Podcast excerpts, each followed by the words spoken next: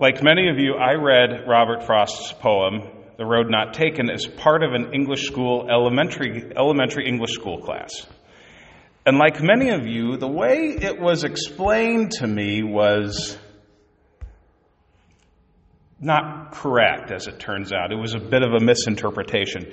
It was, a, it, it was explained to me as a, as a summons to seize the day, like in that movie, Dead Poet Society.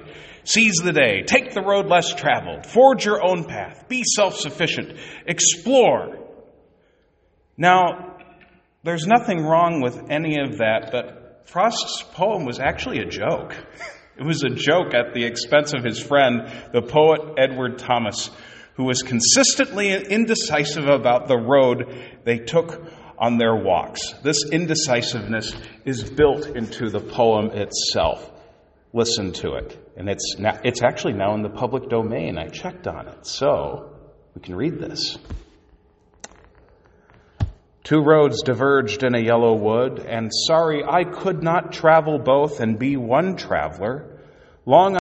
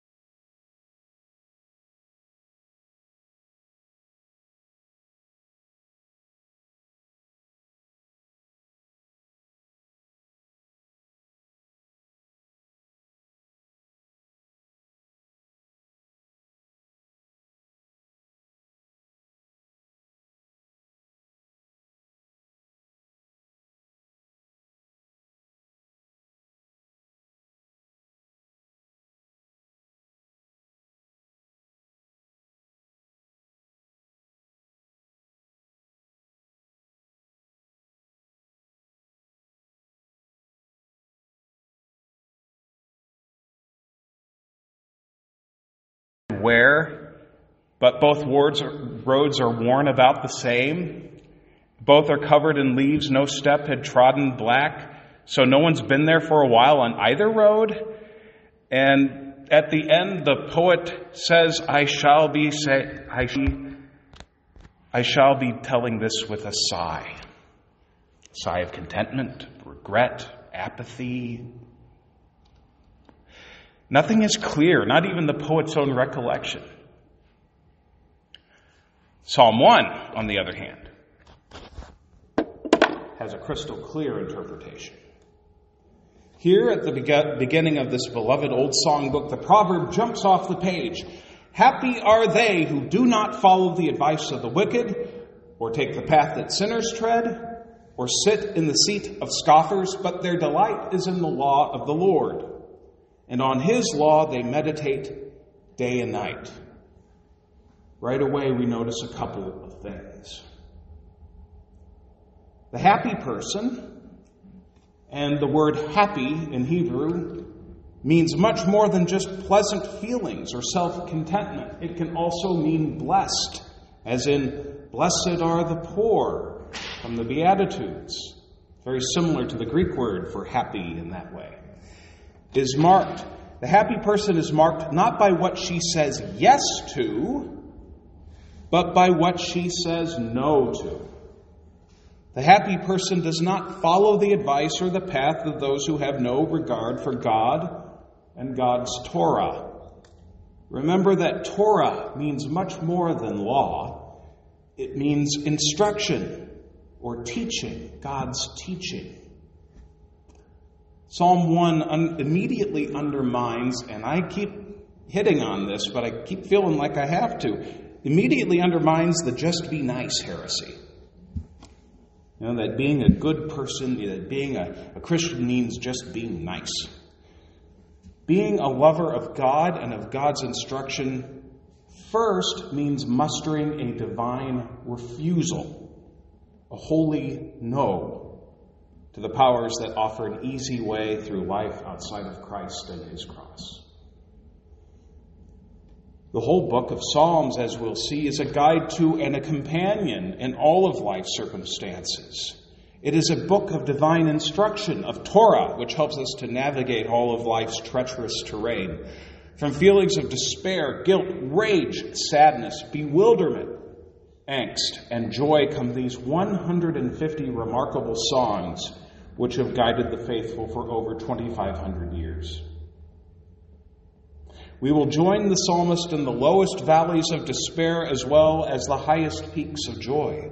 Wherever we find ourselves, we will find the whole purpose of the Psalter summed up in these first two verses to get us on and to keep us on the right road. This isn't the road of being religious, whatever that means. This isn't the road of just be nice, whatever that means. This is the road of Jesus Christ, our only way, truth, and life. The right road is laid out before us as both gift and challenge. It is God's grace in Christ which makes our journey on the road possible in the first place. It is also God's grace in Christ that keeps us on this road to our salvation. We can't ultimately claim credit for anything. But this road is also a challenge. Being on the way of Jesus Christ means being made in the image of Jesus Christ. In his classic work of fantasy, The Great Divorce, C.S. Lewis portrays field trips from hell into the heavenly realm. There are actually bus trips, apparently, from hell in, in this, in this uh, little work by C.S. Lewis. And once off the bus, these souls find that it hurts even to walk. It hurts to walk. Each step on the grass is like a stab. They find that the shadow realm they have come from is but a whisper, a, a, haze uh, of, of what is really real. Upon entering the heavenly realm, which is reality so real that it is nearly unbearable, the spirits find that they need to toughen up to learn to become more real themselves so that they can encounter the ultimate reality who is God. Perhaps the way of Jesus Christ is like that learning to walk, toughening up, a time of learning resilience and building character, a time of becoming more real ourselves so that we can encounter the real God rather than a convenient figment of our own imagination. Of course, sometimes we wander off the right road, the road of becoming more real, and we wander onto a road where we feel we won't have to encounter life's difficulties. Such a road is not the road of Jesus Christ. By God's grace, we realize that if we remain on this sheltered road, this road that treasures privilege and avoids and avoids life, we're going to be fragile, scattered creatures, enslaved to our own whims. The psalm portrays such people as like chaff that the wind drives away. There's no, there's no root in them. In contrast, those who walk the way of Jesus Christ, and we're switching metaphors here, but deal with it because it's in the psalm. Those who walk the way of Jesus Christ are like trees planted by streams of water. To understand this, we have to think of the desert, the milieu of the psalmist, okay? It gets pretty dry out there in the deserts of Judea. It's, it's pretty dry out there. And there's not much water, not much uh, flora in the, out there, except when it rains. And when it rains, you have desert flowers, and it, it can be quite beautiful, but they don't last. They're there for a short time and then they fade away. In contrast, trees by water sources have constant access to life giving water. They can more easily weather dry seasons and high winds because of their deep rootedness in life sustaining soil. They are resilient. unlike the beautiful desert blooms that are here and gone.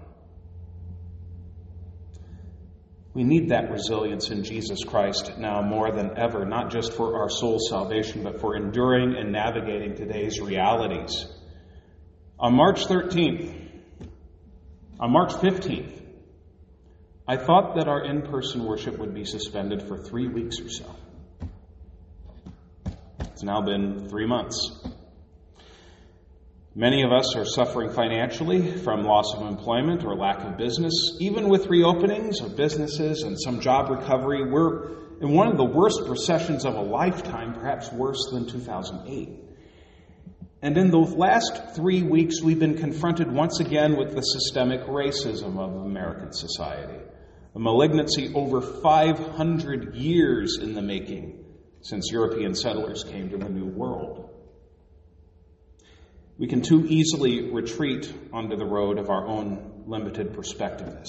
We can perspectives. We can easily become defensive and parochial if we do not remember where we are truly rooted and in whom we are truly rooted and which road we're on. When by God's grace we stay on the road of Jesus Christ, God gives us the courage to look at, address, and endure what's going on in our society. And we can trust God to make us stronger people. People who can always give that divine no to all ways that lead away from true life in Christ. The world is an overwhelming place right now. But as Christians, we have this promise.